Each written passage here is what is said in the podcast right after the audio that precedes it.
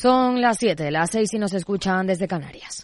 Capital Radio, servicios informativos.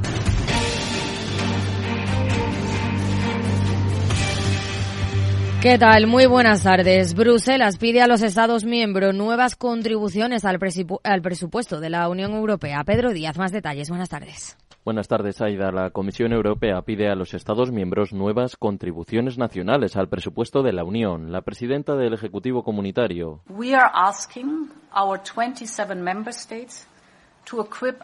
Úrsula von der Leyen explica haber pedido a los veintisiete que apoyen con una inversión de sesenta y seis mil millones de euros las tres prioridades actuales: Ucrania, las migraciones y la competitividad. La principal novedad de la revisión será el paquete de cincuenta mil millones que Bruselas propone para seguir apoyando económicamente a Ucrania desde el próximo año y hasta dos mil veintisiete, de los cuales prevén canalizar treinta y tres mil millones a través de préstamos y otros diecisiete mil en subvenciones directas, aunque la distribución concreta se decidirá año a año. Por otro lado, la Comisión Europea plantea reforzar con quince mil millones de euros la dotación destinada a reforzar la política migratoria del club, tanto en su dimensión interior como en su dimensión exterior, a través del diálogo y el acuerdo con terceros países.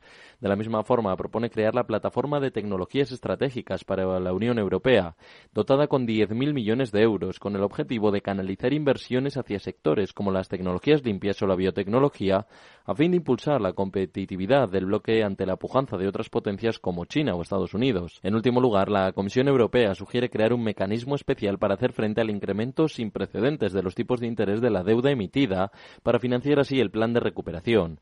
Bautizado como instrumento EURI, cubrirá exclusivamente los costes de la deuda por encima de las proyecciones hechas en dos mil veinte, que Bruselas cifra ahora por unos diecinueve mil millones de euros. Junto a ello, el departamento que dirige Johannes Hahn pone sobre la mesa de los Estados miembros y de los eurodiputados una nueva cesta de ingresos propios de la Unión Europea para recaudar unos treinta y seis mil millones adicionales hasta el año dos mil veintiocho.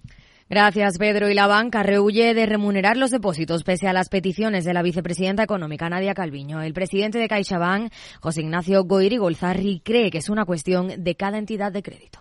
Fijó cuál era su opinión sobre el tema, que me parece absolutamente respetable y tiene todo el derecho a compartirla, y me parece bien. Pero dicho eso, los que tienen que tomar las decisiones en términos de políticas de precios son los bancos. Y cuando insisto en los bancos, quiero decir cada banco. Tampoco las patronales tienen nada que decir en este tema. También ha respondido a Calviño el consejero delegado de Banco Sabadell, César González Bueno. Asegura que la remuneración de los depósitos llegará de forma progresiva y por la mera competencia que existe en el sector, no porque lo diga ella. Y la presidenta de la patronal bancaria A E B, Alejandra Quindelán, no ha entrado a valorar si las reticencias de la gran banca a esa remuneración perjudican la reputación del sector. Lo que sí ha mostrado es su apoyo a mantener tal como está el Código de Buenas Prácticas, porque lo contrario, dice, generaría incertidumbre. En clave empresarial, el consejero El delegado de Acciona, José Manuel Entrecanales, ha asegurado en la Junta de Accionistas de hoy que han estudiado un cambio de sede como el de Ferrovial. Sí lo hemos estudiado, lógicamente, eh, pero no lo contemplamos. Y a las ocho, en apenas una hora, el balance con Federico Quevedo. ¿Qué tal, Fede? ¿Qué tenemos hoy? Buenas tardes, Aida. Pues tenemos un programa de lo más completo, aparte de nuestra lupa, por supuesto, de los deportes. Hoy tendremos que hablar ahí de ese partido que enfrenta al Real Madrid-Barça. Está en juego la Liga de Baloncesto. Pues tenemos debates Transforma España. Vamos a hablar de un asunto que está de la máxima actualidad. Periodismo e inteligencia artificial. ¿Te imaginas que un día el boletín, el puesto, claro. ¿Te imaginas que un día de estos el este boletín de noticias lo haga la inteligencia artificial? Pues de no, todo esto no, vamos a comentar con Fernan, por supuesto, con Eduardo Serra, con Fernando Jauregui, con Andrés Medina, con Sergio Bulat, y luego nuestra tertulia económica José, con José Luis Moreno y Fernando Pinto. Analizaremos toda la actualidad económica del día. Pues a las ocho el balance aquí en Capital Radio. No se lo pierdan. Claves del mercado. Tono negativo en Wall Street, con un Nasdaq que cae un cero coma diecisiete por ciento en los trece mil seiscientos sesenta y seis puntos, mientras que el ese y pe quinientos también retrocede un cero coma treinta y cuatro por ciento en los cuatro mil trescientos noventa y cuatro enteros. El promedio de industriales también cae un cero coma cincuenta y uno por ciento en los treinta y cuatro mil ciento veinticuatro puntos. En el mercado de divisas, según las pantallas de equis te be, eh, el par euro-dólar hasta ahora se negocia a uno coma cero nueve uno cinco unidades. Más información aquí en Capital Radio y Capital capital radio punto es. Muy buenas tardes.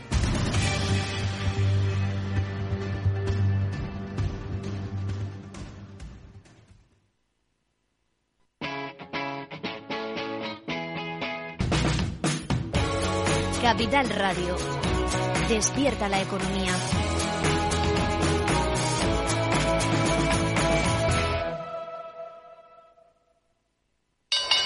¿Nuevo invirtiendo en bolsa o ya eres todo un experto? Lo mejor en cualquier caso es hacerlo con X T B, tu broker. Compra acciones y E T Fs de cualquier mercado y sin comisiones hasta cien mil euros al mes. Accede además a la mejor formación en español. Entra en X T B punto com, la inversión pensada para todos. A partir de cien mil euros al mes, comisión del cero coma dos por ciento, mínimo diez euros. Invertir implica riesgos. Si quieres conocer mejor las empresas con las que trabajas, empieza por Informa. Compruébalo con tres informes gratis, el nuestro para que nos conozcas más y los dos que tú elijas para tu negocio. Solicítalos ya en Informa punto es.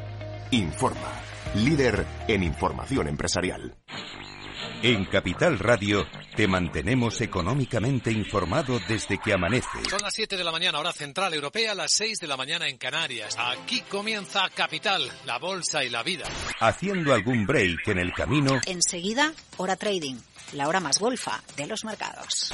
Para continuar informándote después de comer. Son las cuatro de la tarde, las tres en Canarias. Esto es Mercado Abierto, en Capital Radio. Y que cierres el día conociendo todos los detalles. Señoras y señores, buenas noches, bienvenidos. Escuchan la sintonía de Capital Radio. Les invito a que nos acompañen aquí en el balance. Capital Radio, información económica de calidad.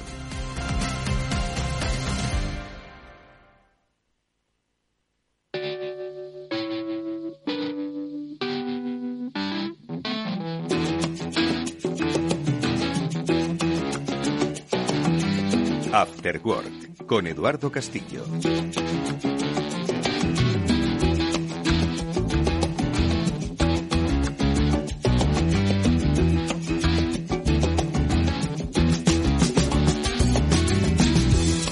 ¿Qué tal, amigos? Buenas tardes, bienvenidos un día más a este After Work que ya comienza en Capital Radio. Hoy, si nos seguís con eh, cierta regularidad, vais a encontrar a eh, amigos de este programa, colaboradores, a especialistas que no suele ser su día, pero que, bueno, pues la diferente, eh, las diferentes organizaciones de agenda hoy pues me han permitido que me adelante a quienes son, eh, yo los considero así, mis gurúes digitales de cabecera, Julián de Cabo y Víctor Magariño. Enseguida les voy a saludar porque les secuestro de su día habitual ese jueves para que hoy nos acompañen. No os preocupéis que retomaremos siempre que sea posible nuestra habitualidad en esos días, porque el jueves, ya os lo anuncio además, seguro que luego tocamos este tema, vamos a desarrollar en este programa una tertulia especial con diferentes empresas de diferentes sectores sobre el teletrabajo. Sí, parece que ya es algo que está tocando a su fin.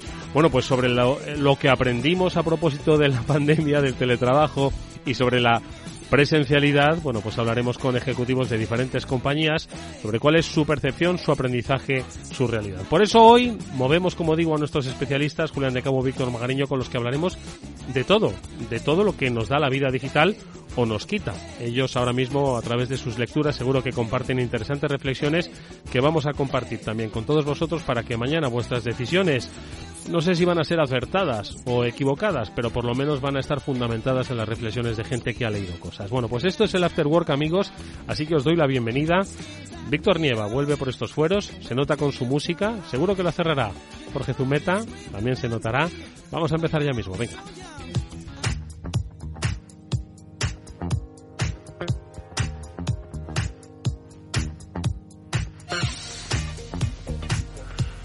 Bueno, y saludamos en primer lugar a Víctor Magariño, nos acompaña en este estudio de Capital Radio. Es un gusto verte. Víctor, ¿cómo estás? Buenas tardes. Hola, Eduardo. Pues un verdadero placer eh, volver, que hacía tiempo ya que no que no estábamos... Eh, en, en, al final la carne pide carne y, y lo, lo digital está muy bien, pero... Pero el face to face, el cara a cara, eh, la verdad que tenía muchísimas ganas y estoy encantado de estar aquí. No pasa nada por cambiar el día. Lo del secuestro que has comentado, encantado de ser secuestrado. Así que nada, encantado de estar aquí. De todas formas, eh, no, normalmente nosotros nos aprovechamos de estas eh, nuevas tecnologías redescubiertas, ojo, que no creadas durante la pandemia, pues estas grandes plataformas de telepresencialidad, ¿no? Eh, que han venido para quedarse y sobre las que estoy seguro que el jueves vamos a tener interesantísimas reflexiones. Yo recuerdo, y siempre lo conté aquí, que hace cinco años una eh, amiga de este programa me habló de una plataforma que se llamaba Zoom y yo la miré con cara como si me estuviese hablando en chino, diciendo, pero ¿qué me estás hablando? Que nos vamos a reunir a través de una videoconferencia. Hoy es una herramienta más, pero que de alguna forma también tiene que reordenarse, porque la pandemia nos trajo una telepresencialidad continuada que al parecer nos tenía conectados durante más tiempo que incluso en la oficina. Julián de Cabo, buenas tardes, ¿cómo estás? Buenas tardes, Eduardo. Pues yo, a diferencia de Víctor, estoy en remoto hoy, pero a lo mejor porque creo menos en la presencialidad de lo que cree él, ¿no? Que es parte del debate que hemos tenido, ¿no? Bueno, durante todo este tiempo. Bueno, lo mantendremos el debate abierto, por cierto, pero hoy vamos a tocar otros temas que además tienen que ver mucho con una interesante reflexión que has compartido con nosotros, vamos a compartirla con nuestros oyentes, que tiene que ver con el uso de las pantallas, ya lo hemos tocado en más de una ocasión en este programa, el uso de las pantallas en edades tempranas. Siempre hemos hablado, ¿no?, un poco de los riesgos y las bondades, por supuesto, que tiene dotar de una pantalla pues eh, cada vez más temprano a los niños y a las niñas. Sin embargo, hoy lo vamos a llevar al terreno de la, escalo- de la escolarización, porque, ojo, una cosa es que demos un móvil a un niño a los diez años y otra que ya se haga desde los entornos eh, educativos, ¿no? Que pues se habían visto pues como una de las ventajas y necesidades de alfabetización, tecnología y digital, pero hoy parece que está habiendo pasos, eh, no sé si hacia atrás o por lo menos que piden una nueva reflexión. Julián, comparte y, y charlamos sobre ello, a ver. Pues bueno, por, por hacer un planteamiento de partida rápido, Eduardo, eh, una, como dices, una de las cosas extrañas que leo de vez en cuando es una, una revista digital donde se habla de temas de este tipo, de temas que tienen que ver con la educación, la pedagogía, etcétera, etcétera. Y, y si recordáis, comentamos muy de pasada en su momento, hace un par de semanas o tres, que la ministra de Educación sueca había anunciado que pensaban replantearse un poco Eh, la progresiva digitalización del contenido y de la educación que llevaban tiempo haciendo, ¿no? Y parece ser que todo esto trae causa de un informe que es el Estudio Internacional de Progreso en Comprensión Lectora, de una asociación internacional que se dedica a medir este tipo de cosas, y donde se han encontrado los países nórdicos, que desde principios del siglo eran referencia en cuanto a comprensión lectora, cómo sus niveles están cayendo progresivamente. De hecho, ha habido Ha habido también una muestra de la globalización,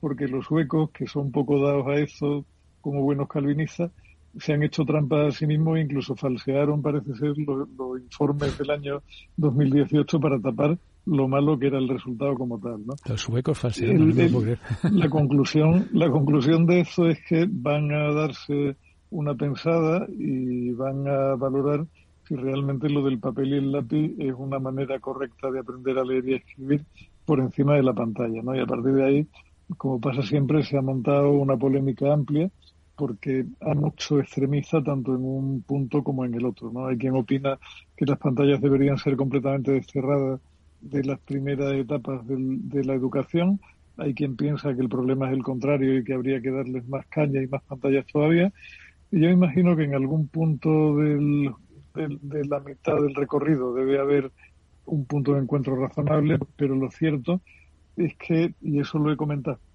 lo he comentado recientemente también en el programa, Eduardo, yo me encuentro personalmente con, con cada vez mayores problemas para hacerme entender por parte de alumnos que no, no tienen tan simple ya el leer textos complejos y el entender textos complejos, y es la razón por la cual empecé a recomendarles que leyeran determinados libros, que vieran determinadas películas y que escucharan determinado tipo de música, porque tengo la sensación, vamos, la sensación, no la he medido porque no soy experto en esto, pero me encuentro con la impresión de que progresivamente a los tipos les cuesta cada vez más fijar la atención y que en cuanto un texto o idea es excesivamente compleja, colapsan completamente porque no hay un vídeo de TikTok que se lo explique, ¿no? A ver, yo cualquier cosa que digamos ahora va a sonar, a, en mi caso, a boomer. Y me voy a remitir a... No sé si hay algún Z escuchando el programa, pero bueno, bienvenido sea. Te, te lo digo porque me estaba escuchando a Julián y me ha recordado, hace muy poquito ha salido mi querido gurú de cabecera, que ya sabes quién es, mi querido Scott Galloway, profesor de la, de la N Y U, que... Eh, resultó ser bastante crítico con el tema del teletrabajo y de alguna manera eh, el resumen de su pensamiento era: get to the office si quieres progresar, o sea, vete a la oficina si si quieres progresar por una serie de razones, de rozar lo que lo que hablamos, ¿no? Uh-huh. Y bueno, se la ha hecho medio Twitter encima, le han puesto al pobre de... Eh, y mira que el tío es muy muy querido, muy potente, habla en las televisiones, hay que decir, es un personaje muy seguido. A ver, no es Elon Musk ni nada de esto, pero, pero es un tío con, con cierto peso, ¿no? Y, y se la han echado totalmente encima, ¿sabes? O sea que, entonces, partiendo de esa base, ahora voy a decir mi opinión de boomer, ¿no? Eh, como profesor... Mm, es odioso, o sea, tener a alguien en la clase con, con la pantallita eh, tomando notas, supuestamente tomando notas, que luego al final todos sabemos que, que, que en realidad no, pero claro, tampoco se lo puedes afear, porque entonces ya directamente te, los tienes en contra. Eduardo, tú también eres profe, lo, lo conoces perfectamente, ¿sabes? Eh, pues es bastante odioso porque el, el soniquete del teclado, cuando no es el soniquete del teclado y qué estar haciendo y tal, entonces claramente el, el palabra este americano, el engagement, ¿no? El, la... Eh, la relación pues pues sufre claramente, ¿no? Partiendo de esa base, no se pueden prohibir porque faltaría más. Se puede recomendar no tenerlas. Yo está en todos mis sílabos, está que, que lo recomendable es no utilizarlas, pero es una recomendación, ¿sabes? O sea que no... Oye, pero vamos a ver, este debate, eh, aparte de que, bueno, hay estadísticas, ¿vale? Y son las que ponía Julián sobre la mesa. Seguro que si hace una encuesta sobre comprensión lectora, pues en determinadas eh, edades eh, y ciclos educativos, pues habría cifras. Pero claro, aquí el, el gran debate es, ¿quiénes son los que hacen las políticas educativas? Los hacen boomers, es decir, gente que viene de la era analógica, ¿no? Y que ha tenido pues una adaptación eh, más o menos eh, compleja de las tecnologías digitales, y le está diciendo cómo debe ser la mejor educación a gente que ha nacido pues en una era de pantallas, de normalización de productos digitales, consumo digital, compra digital. Es decir, a, a mí todavía me sigue fascinando, como, como analógico que he sido, pues comprar y que me traigan algo mañana. Me sigue resultando fascinante. Pero a un, a un millennial o a un, a un centennial es que lo ve como lo normal. Vería lo anormal bajar a comprar el pan a, a la panadería, ¿no? Entonces, no se trata... No es, no es más un problema de, de que no que esta intergeneracionalidad que se está eh, eh, encontrando aquí no encuentra el acomodo entre quienes deben establecer los planes formativos y quienes deben recibir esos planes formativos. No lo sé. A ver, Julián. A ver, Eduardo, es un problema, eh, yo creo que como, como pasa siempre cuando te enfrentas con algo que tiene un alcance tan, tan profundo como eso, es un problema complejo que tiene muchas facetas, que podríamos dividirlo en varios estadios distintos de vida. O sea, yo, si, si recordáis, os comentaba que las primeras clases online que di en mi vida se remontan al año dos mil, poco más o menos, que fue cuando en el Instituto de Empresas se empezaron a hacer másters completamente en remoto y empezamos a ver generaciones de alumnos que jamás habían pisado la calle María de Molina en Madrid. Y en alguna ocasión he comentado y sigo pensándolo, aunque llevo un par de años sin dar programas en online porque me han asignado últimamente más presenciales, que en mi opinión algunos de los mejores cursos que he tenido en mi vida y muchos de los alumnos más involucrados con, con su formación han sido los alumnos de los programas online. Probablemente también porque eran gente que, como no tenían la posibilidad de hacerlo de otra manera, veían el cielo abierto y se volcaban en una oportunidad que la vida les había negado por, por residir en un sitio donde no se podían plantear ir de forma presencial a una escuela puntera. Y para mí eso es un valor que, sin duda, lo digital tiene. Es decir, cuando se trata de romper barreras de tiempo, de distancia, etcétera, etcétera, no hay una herramienta que funcione mejor que eso.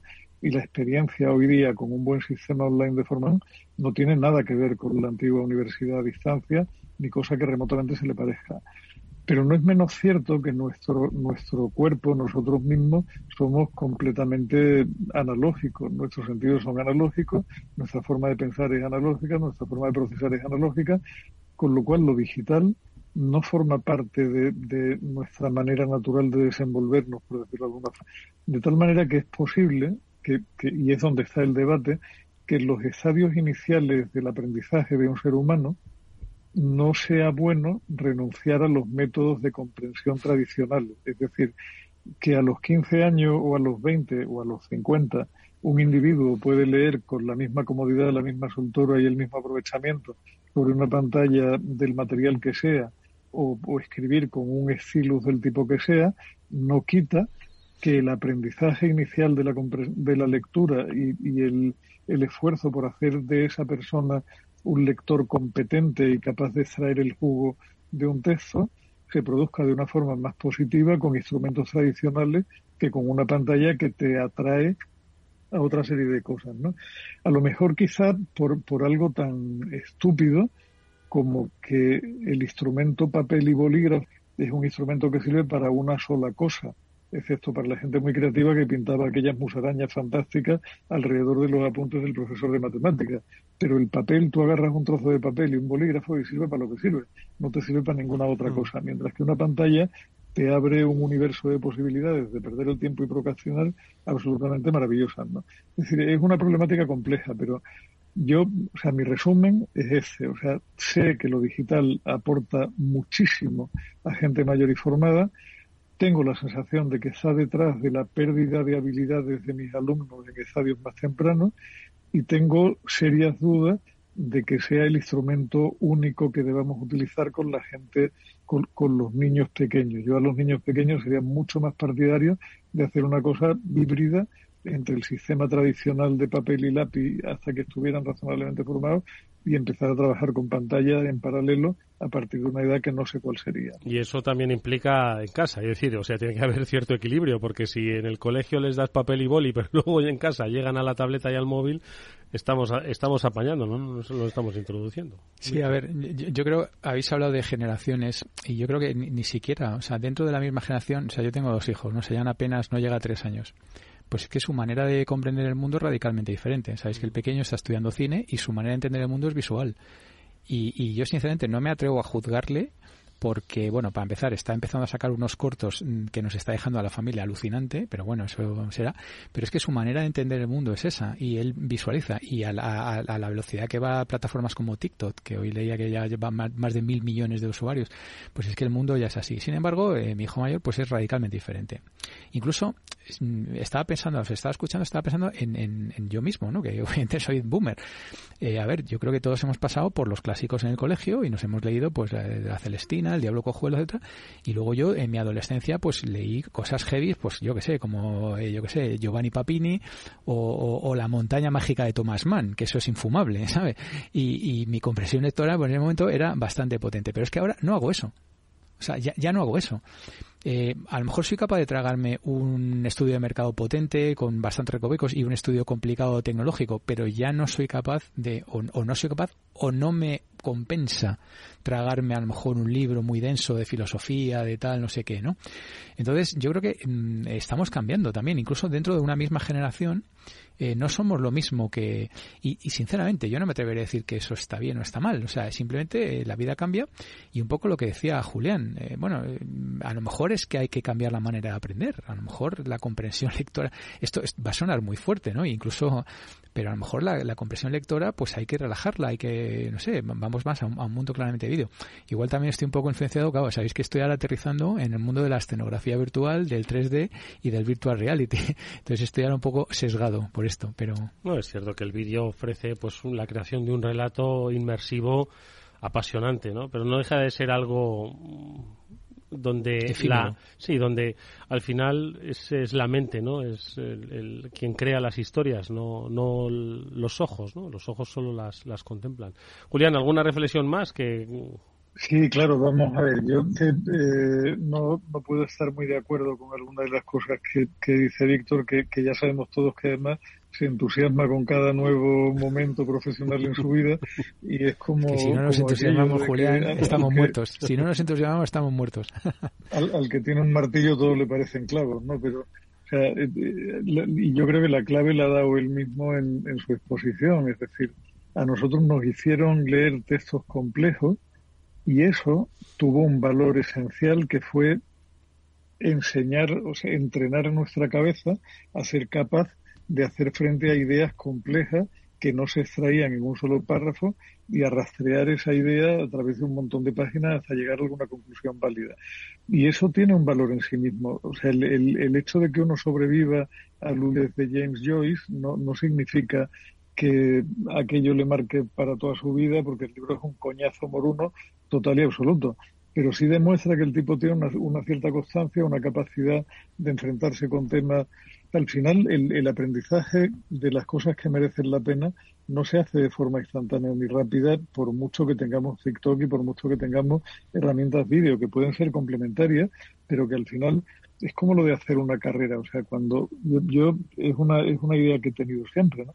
Y es un poco la base de lo, de lo que yo creo que está detrás de que un buen profesional tenga un grado de flexibilidad normalmente grande. Es que cuando uno ha hecho una carrera entera y ha entendido que la carrera es un sistema de pensamiento completo, no solamente ha aprendido ese conocimiento concreto y específico que le va a durar unos años porque probablemente caducará, sino sobre todo ha estructurado su cabeza y la ha convertido en una especie de rejilla capaz de introducir conocimientos nuevos, y es la razón por la cual hoy día cambiamos de ámbito profesional y gente como, como me pasa a mí, que viene del mundo del derecho, es capaz de adaptarse a otro ámbito distinto porque te han enseñado a pensar y porque esas cosas que te tragaste en su momento y esa lectura del Quijote que la primera vez te resultó un coñazo terrorífico, te ha preparado para ser constante, para ser paciente, para enfrentarte con cosas que no puedes deglutir sobre la marcha. Y eso te hace más capaz de enfrentarte en el futuro a situaciones difíciles que cuando te has formado a través de una pantalla enlazando un vídeo detrás de otro con un lenguaje muy pobre, con una, con una riqueza visual muy grande, pero que no requiere un nivel de concentración ni de autoexigencia en absoluto, ¿no? Bueno, pues eh, como digo, es el principio del debate, ya se va oyendo en la calle. A poco que uno preste cierta atención, tenga escucha activa, que pregunte en los entornos escolares en los que van sus hijos o los eh, amigos de sus hijos, eh, cómo hay pues una reflexión sobre el papel real y eficaz, ¿no?, de la tecnología, vamos a llamarlo así, ¿de acuerdo?, y sus aplicaciones digitales En, en los itinerarios formativos. Yo ya lo estoy oyendo, ojo, ¿eh? No se trata ahora de demonizar, como decía Julián, sino que se están haciendo preguntas y está muy bien, ¿no? De alguna forma, ya, pues habiendo pasado esa primera, eh, digamos, ese primer cuarto de siglo, ¿no?, de una era digital, pues creo que ya es tiempo suficiente como para que reorganicemos el papel que deben tener dentro de los, eh, los itinerarios formativos. Vamos a seguir claro, hablando bueno, de... Y... No, y un, un, una última cosa, Eduardo, y es que además es el típico debate que dices, qué maravilla que estén los medios, qué maravilla que se oiga hablar de esto en público, a ver si por Dios bendito, o sea, quiera el señor de los ejércitos en el próximo parlamento que tengamos, se dediquen a hablar de estas cosas, le den una pensada a fondo mm. y, y se den cuenta de que trabajar este tipo de temas es planificar el futuro, porque sin educación no hay futuro ninguno. Y si estamos en un momento de cambio y de punto de inflexión, son justo los momentos donde alguien puede tomar una ventaja competitiva. Y como decía un amigo mío que es bastante listo, caramba, que no se trata de que tengamos los políticos más listos del mundo, basta con que salgan a mirar por ahí y copien lo que mejor está funcionando, ¿no? Pues que, que dejen de fusilar el modelo sueco si va para atrás y que miren cuáles son, lo, cuáles son los que están... Bueno, pero, pero que copien bien. Estoy seguro de que lo, lo, lo paradójico de todo es que lanzar debates como este lo vamos a hacer proponiéndolo a través de un tuit o a través incluso de un vídeo de TikTok. ¿Debemos seguir con las pantallas? En fin, tendrá miles de visualizaciones el debate. Vamos con otros temas, venga.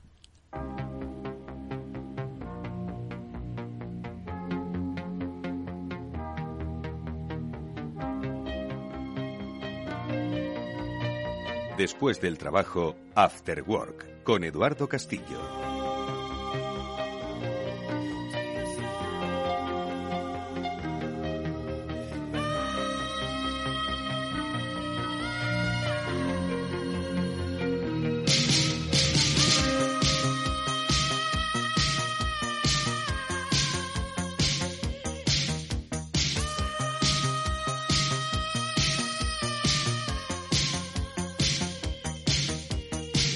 Bueno, con esta música que nos está poniendo Jorge Zumeta, pues, los oyentes van a pensar que efectivamente son boomers, boomerazos, porque esto, claro, son éxitos de los ochenta, ¿no? Pero bueno, yo creo que está muy bien ambientar esta música. Yo estuve en el concierto de esta gente en lo que era la pista de hielo del Pabellón Deportivo de Madrid, que ahora son las Cinco Torres, escuchando a este tipo cantando esta canción. Fíjate. Me acuerdo todavía, serían primeros de los ochenta, sí, por ahí. Bueno, pues eh, nada, vamos a dejarlo así de nuestro fondo musical de momento para abrir otros temas. Julián planteaba el de las pantallas. ¿Cuál planteabas tú, Víctor? Pues mira, hay eh, c- cinco cosas que he leído, todo relacionado con Big Tech, que si lo piensas, están muy relacionadas unas con otras, ¿no? Y si queréis voy a empezar, y, y todas son de los últimos días, o sea, no hace falta remontarse meses, ¿no? Porque ya sabemos que en nuestro mundo pasan cosas todos los días. Hay, hay una de Microsoft que probablemente no, no se convierte en, en noticia, digamos, que, que abre los telediarios, y menos ahora, ¿no? Pero que dice que le han, le han puesto una multa de veinte millones de, de dólares por eh, romper la privacidad de infantil, ¿no? veinte, claro, veinte millones, pues esto para Microsoft es, o sea, absolutamente nada. Pero si la, si la lees con otra noticia muy interesante también de Google, que le dice que Google decide parar el chatbot. Fíjate que estamos hablando de cosas que están ahora en la cabeza de todos. Eh, a ver, a ver si adivináis por qué razón. BART es el chatbot de, de Google, que sabéis que se pusieron rápido a, a desarrollarlo. Sí, bueno, no a desarrollarlo de ChatGPT, a, a, a, a emergerlo, ¿no? Porque sí, estaban trabajando y tal. Y... Hmm. Bueno, pues ahora resulta que lo van a parar. A ver si adivináis por qué, Eduardo. ¿Por qué? Pues por temas de privacidad. Por lo mismo que están parando ChatGPT, en Italia empezaron... Ahora en el Parlamento Europeo, por temas de privacidad, de, de que, oye, ¿y qué vas a hacer con toda la información que estás recopilando?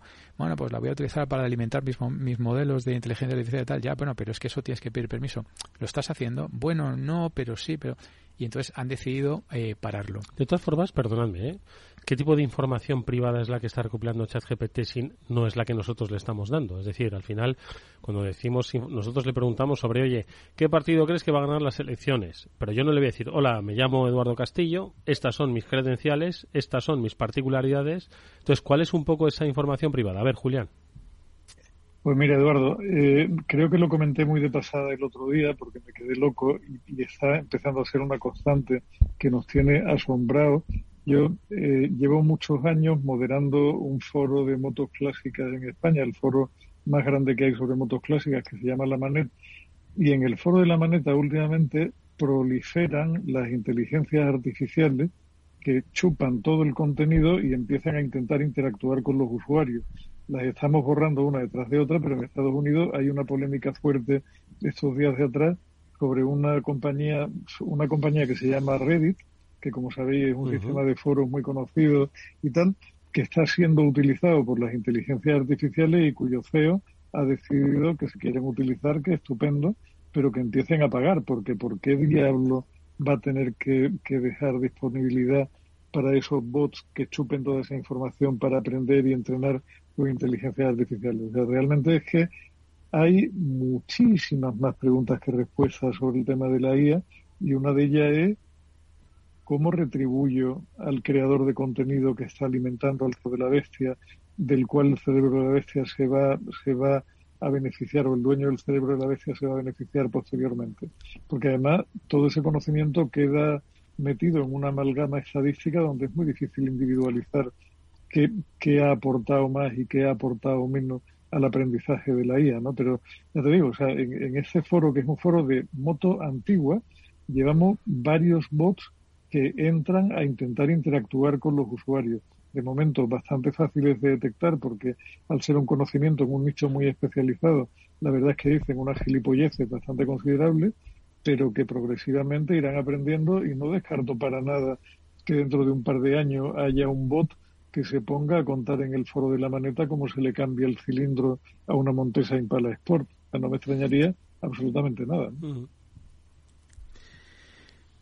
Eh, a ver, no, no da detalles de cómo recopila la información, pero, pero bueno, eh, lo, lo podemos imaginar. Esto es increíble, la cantidad de metadatos, ¿no? De, desde el lugar donde está haciendo la petición, el tiempo que está conectado, el número de veces que pide, eh, la cantidad de palabras que sube en el texto, de no sé qué, o sea, simplemente, y eso sin entrar ya a lo que dice el texto y el output y el input y tal. Entonces, bueno, hay un montón de empresas, y eso sale prácticamente todos los días en España, que ya lo están prohibiendo, ¿no? No, no por decir nombres y tal, pero hay varias empresas ya conocidas, varios bancos de aquí, del IBEX y demás, que, que lo han que lo han parado. Y en este caso es, digamos, self-regulation, eh, o sea, Google... Sí, se ha auto, eh, autocensu- eh, autorregulado, se, no autocensurado. Solamente en la Unión Europea, y creo y tiene que ver probablemente con el tema de, del famoso G D P R, que nos dio tanto que hablar hace años, mm. y el tema de, de bueno, utilizar la, la información para... para luego hacer profiling y todo esto, que está terminantemente prohibido por la por la ley, ¿sabes? La, la, la otra cosa que, que había leído, que también eh, os lo voy a lanzar para ver qué, qué opináis, ¿no? O sea, la noticia también tiene que ver con Google, aquí solamente le damos a lo grande, que dice Google, y esta es de esta semana, Google amenazada por la Comisión Europea por prácticas anticompetitivas. Esto, ¿qué reacción os trae inmediatamente esta noticia? Pues no sé. ¿A que no es nada nuevo, quizá? No. A que, a que esto ya suena de... Sí, de otras épocas, ¿no? Cuando pues llamaba a la puerta de Facebook, antes llamó a la puerta de Microsoft y ahora llama a la puerta de Google, ¿no? Pero ¿por qué, por qué pensáis que, que está amenazada por prácticas anticompetitivas? Es decir, ¿de, de qué es el rey Google, en principio, ¿no? Que, que, intuitivamente, ¿qué os sugiere? Sí, bueno, íbamos a decir los buscadores, pero no. En este programa, gracias Julián a Víctor, hemos aprendido que es el rey de la publicidad online, ¿no?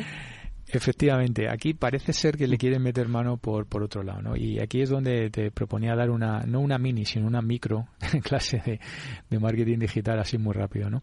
Eh, tú si quieres anunciarte en, en Internet tienes básicamente tres grandes bloques, ¿no? Que es Capital Radio Online, ese es uno, y ya todo lo demás. Y todo lo demás, efectivamente.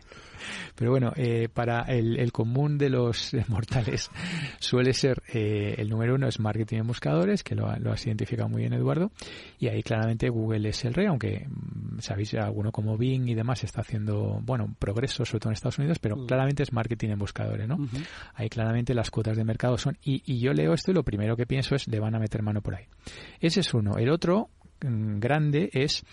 Eh, lo que se conoce como eh, display advertising, ¿no? Que, que es esencialmente todo lo demás, ¿vale? Cuando tú estás leyendo noticias, cuando estás leyendo blogs, incluso cuando estás, por ejemplo, viendo vídeos o lo que sea, todo eso es publicidad de, de display. Y el tercero, que stricto sensu realmente sería display, pero que como es tan grande ya tiene sus propias reglas, sería redes sociales, social media, ¿no? Y ahí el rey eh, pues está entre el setenta y cinco y el ochenta por ciento de toda la publicidad que va a redes sociales va a Instagram, bueno, a Meta. A Meta, exactamente. Es decir, a Meta, que decir, un, porque, a, porque Instagram es de Facebook, ¿no? Sí. Vale. Un, un, Tengo un, ya un lío que no puedo más. Un poco más, un poco más a Facebook o un poco bastante más a Facebook y luego Instagram, ¿eh? Por ese orden, ¿vale? Pero o sea, alguien que no tenga ni idea de marketing digital ya sabe más que la inmensa mayoría de la gente. Tienes pues que... marketing en buscadores, display advertising y redes sociales. Redes sociales. ¿Vale? Entonces, eh, obviamente Google no tiene una red social, con lo cual por ahí tampoco va. Y tampoco va por, por el marketing de buscadores. Entonces, ¿por dónde va? Por el tema del display advertising. Entonces, el tema del display advertising, microclase de evolución del display advertising en los últimos quince años. Golpeé el micrófono, perdón. Estoy nervioso ante la clase. Vamos a ver, es que, es sí, que el tema del display, ahí no te puedes olvidar, querido Víctor, de la polémica que hubo en su momento, que fue absolutamente delirante, el cómo las autoridades de competencia norteamericana permitieron que Google comprara DoubleClick en su momento, que era el especialista en banners, cuando ellos ya tenían el monopolio de publicidad en bordes. Aquella fue una operación que tú lo, lo miras, lo miras y lo vuelves a mirar y dices, no sé, cómo cogieron tras, como lo peces en el río a estos tipos para poder utilizarlo, ¿no? Me pareció de, de, de loco completamente. Sí. Va, va, vas, vas bien encaminado porque pre- precisamente eh, va, va por ahí el tema, ¿no? La, de la Unión Europea, que fíjate que la compra de DoubleClick, como muy bien has traído a colación, ocurre eh, cuando ellos están acompañados, dos mil diez, una cosa así. Eh, y han pasado ya década y pico, o sea, vamos ya para casi catorce, quince años. Y, y es ahora cuando la Unión Europea... Entonces, ¿qué es lo que pasa? Que antiguamente... Eh, los periódicos y toda la gente que tenía publicaciones online, mmm, cuando todo empezó a ser digital, pues se pasaron al digital. Entonces uh-huh. intentaron vender publicidad directamente a los anunciantes a través de agencias, uh-huh. publicidad digital. Me acuerdo, Pero, me acuerdo cuando se hablaba de ese, pues eh, la configuración de las páginas web, ¿no? El banner que veías arriba, luego el taco de la derecha que tenía que ser cuadrado, que era como mayor, y luego a la izquierda, o sí, una cosa así, claro. ¿No? Entonces lo que, lo que vendían los periódicos en su día, o los blogueros iniciales, eran banners. Uh-huh. Eh, claro, esto es lenguaje de, de, la, de la edad de piedra digital, sí. ¿no? O Además sea, era eh, un, un eh, no sé cuántos por no sé cuántos, ¿no? Quiere decir que había ya... El Skywrapper y el no sé qué y tal. Tenía, sí. no, de hecho, siguen existiendo las medidas estándar, ¿no? Eso no ha cambiado. Sí. El tema es que y te... Med- te... Y todo ese tipo exactamente. De y, y el, y el Madre reloj, mía, y, y la lo que... invasivo aquello, exactamente. Exacto. Bueno, sí. Pues todo eso sigue existiendo más moderadamente porque obviamente han pasado unas reglas para que la publicidad sea menos invasiva. El famoso... Eh, los adblockers... Eh, tuvieron tuvieron que pasar unas reglas para que no para que no fuera imposible encontrar la pestaña de cierre, para que no sobrevolara toda la pantalla y a ver cómo cierro esto, para sí, que no se autogenerara como el sonido. Hámster en el laberinto, efectivamente. Exacto. Bueno, el caso es que eso no era muy eficiente, entonces llegaron los lo que yo llamamos los smart guys, los chicos listos, y dijeron, a ver, lo que vamos a hacer es, vamos a ir a toda la prensa, a todos los periódicos, y les vamos a hacer la siguiente propuesta. Mira, yo te voy a comprar todo tu inventario de con posibilidad de poner anuncios. El inventario es los lugares donde van los anuncios. O sea, lo que hay antes de los anuncios, que es todo el espacio que hay libre más allá del texto que viene en una noticia. Y entonces va, el trato es el siguiente. Yo te lo compro y yo te lo vendo. Y, la, y entre medias le voy a añadir mi, mi smartness, ¿no? Mi inteligencia. Claro que toda la información que he ido recopilando de los usuarios, pues los voy a clasificar, los voy a agrupar, los voy a... Y entonces eh, el trato es el siguiente. Yo te doy el cuarenta por ciento y yo me quedo el sesenta por ciento. Pero eso sí, ya no tienes que preocuparte de vender nada, porque ya te lo vendo yo todo. ¿Qué pensáis que dijo la, la prensa, digamos, del mundo mundial? Que sí. Efectivamente, Eduardo. Dijeron que sí. Eh, no que hay que pagar a... la, las nóminas de los periodistas. Claro, te, te, te, por un lado, eh, tenías gente vendiendo medios digitales que la mayoría no entendía, eh, te compro un banner y tal. Había gente que entendía, oye, no, háblame de C P Cs, de coste por clic, de, de C P Ms y tal. Entonces, claro, la gente no, no entraba en esa discusión y no, no se enteraba. Ahí es cuando nació el clickbait, ¿no? Porque le decían, ahora tienes que decirle a tus periodistas que pongan noticias que hagan que la gente repita y repita y repita y se quede enganchada. Y nació el hipertexto, y dice, no dejes que se vaya de esta página, de esta web. ¿Verdad? Julián está resoplando como diciendo, madre mía. Madre mía lo que creamos. Pero, en fin, es muy interesante. Continúa, Víctor, continúa. Bueno, el caso es que esto funcionó. Eh, entonces, lo que lo que hicieron los los smart guys, o sea, los entre otros Google, Facebook, tal, y ahora ya un montón detrás, Criteo, hay un montón de compañías que hicieron esto, fue eh, agrupar grandes eh, grandes cantidades de inventario de, digital para poner anuncios. Entonces, ellos lo segmentaban y luego ponían los anuncios que habían vendido previamente a sus eh, anunciantes. Y esto funcionó, funcionó bien y funcionaba bien. Lo que pasa es que tampoco era muy eficiente, porque cuando tenías muchas creatividades y tenías tan, tanto cantidad de inventario, pues muchas veces era ineficiente el proceso de crear creatividades para diferentes medios y que eso fuera de una manera más o menos automatizada. Entonces se inventó la famosa automatización. Lo que ahora mucha gente conoce como el famoso programmatic, la compra programática de, eh, de medios de, digitales. Y ahí es donde juega DoubleClick. Ahí es donde jugaba DoubleClick, que era básicamente un medio programático. Entonces, ¿esto qué va? Tiene como dos, como dos partes. Tiene los que venden anuncios y tiene los que compran anuncios. Entonces, los que venden anuncios tienen que insertarlos en el mercado de una manera programática, digamos, automática. Y los que compran, pues igual, tienen que insertarlos en el mercado de una manera automática o programática. Entonces, ¿qué hace falta? Pues una plataforma del lado de la oferta, ¿eh? La famosa Supply Side Platform, S S P, y una plataforma por el lado de la demanda, la Demand Side Platform por el lado de S S P. Bueno, pues todo esto que acabo de escribir así muy gráficamente es lo que hacía DoubleClick. Claro, desde que Google lo compra, le enchuta todo el inventario y, claro, todo el poderío de Google, y aquello se empieza a hacer grande, grande, grande, y llega un momento que tiene una posición dominante de mercado. Y más o menos llegamos al día de hoy. Aunque le han metido dentelladas, obviamente, claro, el resto no han estado parados. Facebook tiene su Atlas, eh, Amazon tiene también sus D S Ps y S S Ps y su D M P, Data Management Platform, y el resto, Apple también tiene una suya y tal. Esto que Apple solamente gana dinero con la... No, no, también tienen esto. Pero aún así, Google tiene una posición dominante, sobre todo, por ejemplo, en Europa. Y por ahí es por donde le vienen ahora las pulgas. Oye, qué interesante la clase de, de marketing online. Bueno, una, una micro una microclase. Julián, reflexiones de, de la que se avecina con el mundo de la publi. Pues yo, yo no lo sé muy bien, Eduardo. La verdad es que el mundo de la publi a mí me tiene completamente desconcertado. Sí que tengo claro que hay, afortunadamente, una tercera fuerza en el mercado, porque cuando las cosas se quedan en duopolio son más chungas, y, y la gente de Amazon estando ahí también fuerte, pero estoy bastante de acuerdo con lo que ha comentado Víctor. O sea, es, es asombroso cómo aquella operación se pudo aprobar. Yo creo que simplemente se aprobó porque la gente no sabía, que estaba en Norteamérica no sabía realmente lo que estaba aprobando, y de aquellos polvos y estos lodos, como decían los clásicos, ¿no? O sea, ahora, ahora el problema es que, como consecuencia de aquella normativa, tenemos un montón de monstruos enormes a los que es muy difícil frenar o a los que es muy difícil parar. Y es curioso porque en otros ámbitos la, las autoridades de competencia americana no han tenido problema ninguno en trocear compañías y en hacer lo que haya hecho falta, como sucedió con la telefonía años atrás. Pero como ahora también tienes consideraciones de tipo geopolítico y resulta que Internet está para dos mitades entre la Internet china y la Internet occidental, no está muy claro si se van a animar o no a pegarles tijeretazos a los grandes monstruos de Internet occidental. Y no sé, realmente no, no, no sé cómo va a terminar la fiesta. O sea, lo que sí sé es que está enormemente concentrado en muy pocas manos. Sí sé que cada vez más los creadores de contenido cobran menos porque la avaricia de los grandes intermediarios no tiene no tiene final, y que el resultado de todo eso es que las grandes plataformas cada vez tienen más beneficios y la gente que genera el contenido cada vez cobra menos por ello. Es lo mismo, y, y con la I A, pues en el fondo es el mismo cuento. Hay un montón de gente escribiendo, aportando, creando valor, y hay una serie de motores que lo chupan, lo procesan, aprenden, y a partir de ahí te destrozan completamente. Vamos a hacer una brevísima pausa. Consejos, seguimos hablando de esto, es muy interesante. Te sientes atraído por invertir, pero no sabes por dónde empezar. X T B, el broker líder en el mercado europeo y presente en España desde hace quince años, pone a tu disposición la mejor oferta del mercado. Ninguna comisión en la compra y venta de acciones y E T Fs de todo el mundo, hasta cien mil euros mensuales. El proceso es muy sencillo.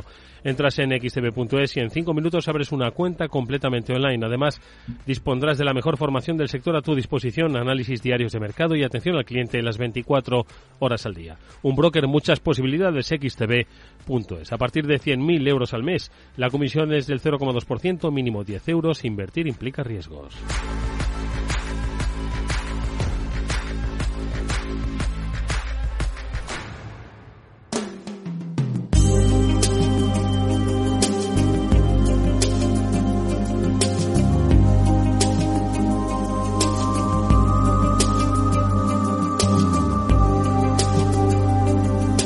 Después del trabajo, After Work, con Eduardo Castillo, Capital Radio.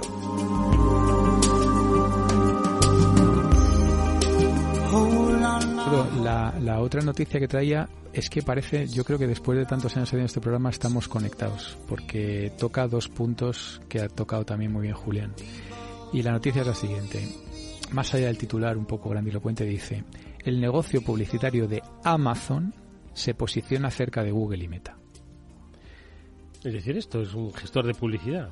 Bueno, estamos hablando de Amazon. Sí, que sí. Todo el mundo en el, en el imaginario público general es un retailer, y en el imaginario público de los que escuchan este programa es un retailer y una empresa de cloud. Y luego ya los avanzados saben que también vende libros vende a, vende a través de Internet. Entonces, el, más allá del titular, que, que para mí está claramente inflado porque está todavía muy lejos, pero sí que es verdad que cuando empezamos a hablar de esto, recuerdo que di la cifra, algo así, trece mil millones de dólares hace como un par de años así. El año pasado fueron treinta mil.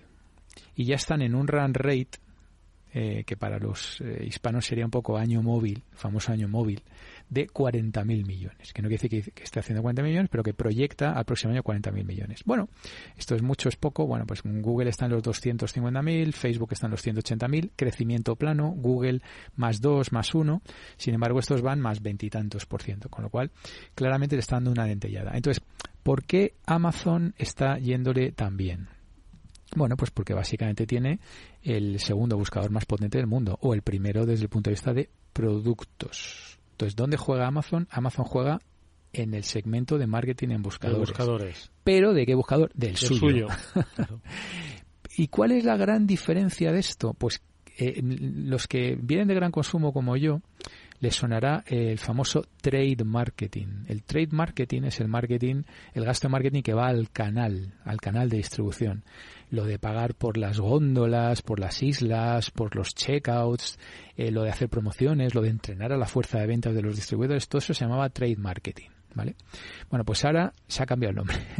Ahora se llama retail media. Cuidado, retail media. Entonces, el retail media, ¿qué pasa? Que es digital y básicamente es ese dinero que el anunciante felizmente otorga no ya a una plataforma de anuncios, sino a un retailer, o sea, a un distribuidor como por ejemplo Amazon o Carrefour o Walmart, que son los principales jugadores en esto, como los tres principales retailers que son del mundo. ¿Por qué? Pues muy sencillo.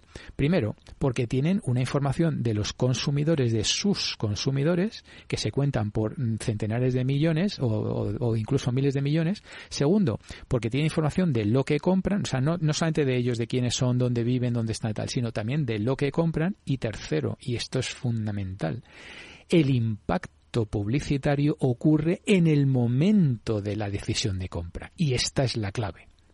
Por eso a la gente le gusta invertir en el lineal. Oye, no, es que es el retail media.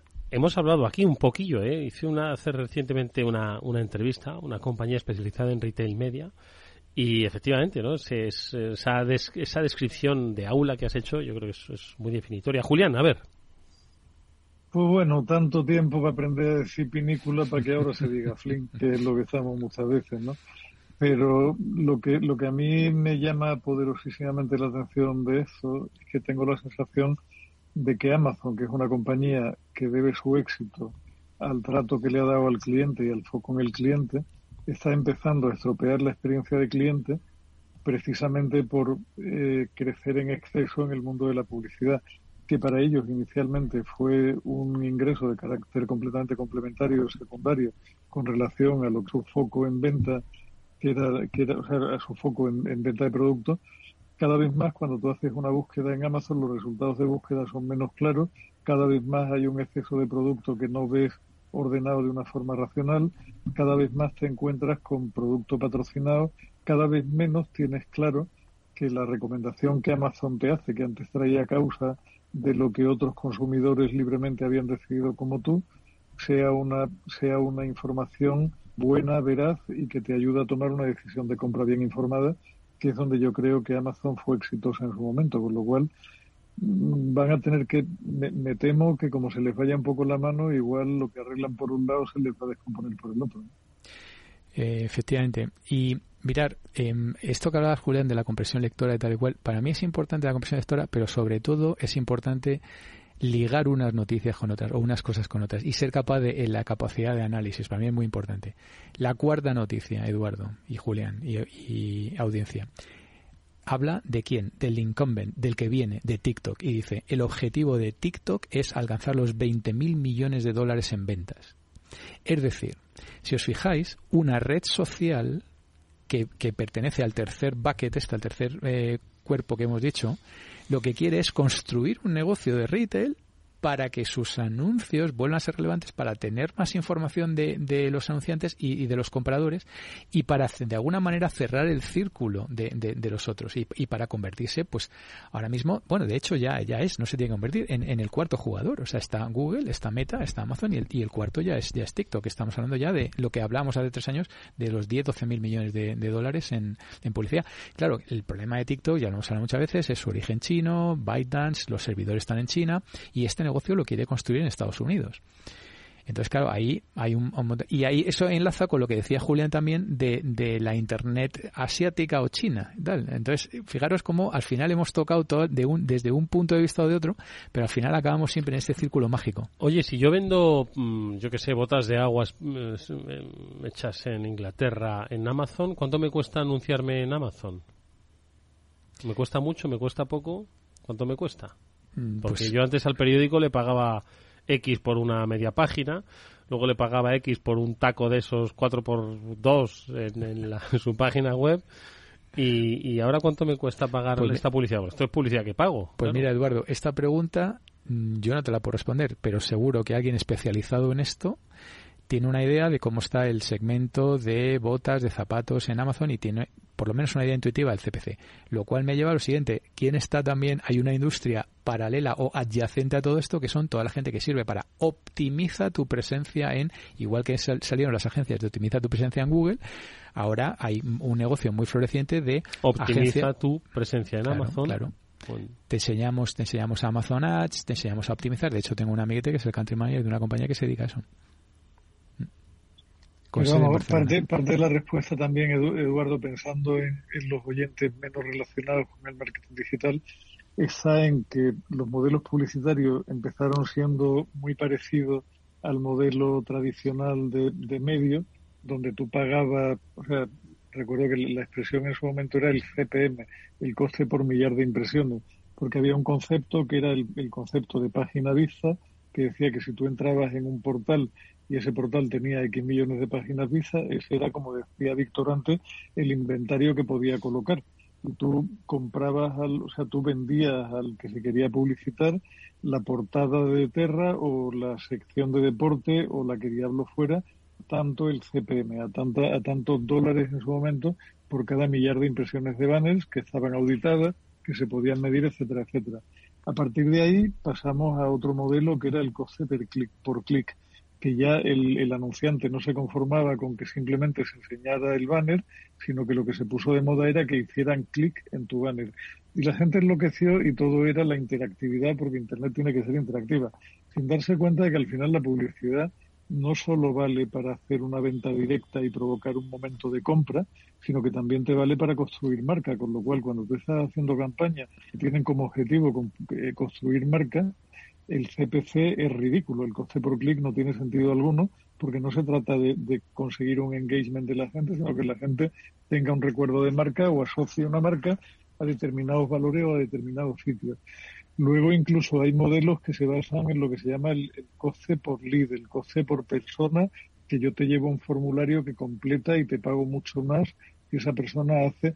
Lo que pasa es que desde, desde el inicio, yo no sé si la impresión de Víctor coincide con la mía o no, a la publicidad online, con esto de que era medible, se le ha pedido siempre muchísimo más que a la publicidad tradicional. O sea, con la publicidad tradicional, el, el marketingiano sabía borrosamente que si se anunciaba en tal programa de radio... El primer anuncio del año, ¿no?, que decíamos, ¿no?, que aquello subía las ventas y que si dejaba de hacerlo, bajaba. Pero no lo podía medir con mucha precisión, mientras que en Internet todos estos modelos de coste de impresión, por clic, por lead, por lo que diablo sea, siempre han sido perfectamente medibles y, en consecuencia, se ha sido muchísimo más exigente con el retorno de la inversión online que se era con el retorno de la inversión mm. en medios convencionales. Y esto también es lo que yo creo que ha hecho que la, la inversión sobre medios digitales cada vez crezca y decrezca la inversión en medios convencionales, lo cual también produce la impresión de que, de que se, probablemente haya hoy muy buenas muy buenas opciones a la hora de invertir para construir marcas en medios convencionales, pero esa sería una discusión diferente. Hombre, un podcast estupendísimo, ¿no? Eh, que además se puede distribuir, es una opción maravillosa. treinta segundos, Víctor, ¿qué querías comentar? Venga, que no, nos vamos. Juliana ha complementado muy bien la microclase de marketing. El, simplemente por ponerle nombre a lo que ha dicho de medir, se le llama performance, performance marketing, que es marketing. Sobre todo empezó con el marketing en buscadores, y lo otro que ha dicho lo de, es el branding marketing. Ahora sí que es verdad que la, la, la, las, eh, está muy difuminado, eh, porque el programático que comentabas es, es tan bueno que casi casi casi funciona, no debo decir tan bien, pero casi tan bien como el como el performance. O sea que las, las diferencias se han difuminado y ya casi casi. Bueno, es... pues ¿sabéis lo que acabamos de hacer en este en este after work hoy? Un mock de esos. Porque un massive de toda la audiencia que nos está escuchando online, porque mucha de esa audiencia seguro que está online. Eh, Solo que encima lo puedes escuchar desde abierto el coche, porque os lo hemos dado gratis total. Y un curso, porque hoy hemos aprendido más de marketing digital y de lo que nos espera, que, en fin, de lo que podríamos haber aprendido en otros sitios. En fin, Julián de Cabo, Víctor Magariño, qué, qué, qué bien haberos visto y eh, haber charlado tanto tiempo con vosotros. Que lo repitamos pronto, si no volvemos a, nuestro, a nuestros foros habituales, será la semana que viene ya. Gracias, Víctor, gracias, Julián. Un gusto y encantado de estar aquí un tiempo extendido. Eso es. Adiós, Julián. Un placer. La semana que viene nos vemos. Venga, nos vemos, y también mañana, que volveremos a las diecinueve horas en Capital Radio. Jorge Zumeta gestiona técnicamente el programa. Os habla Eduardo Castillo. Hasta mañana. Adiós, adiós.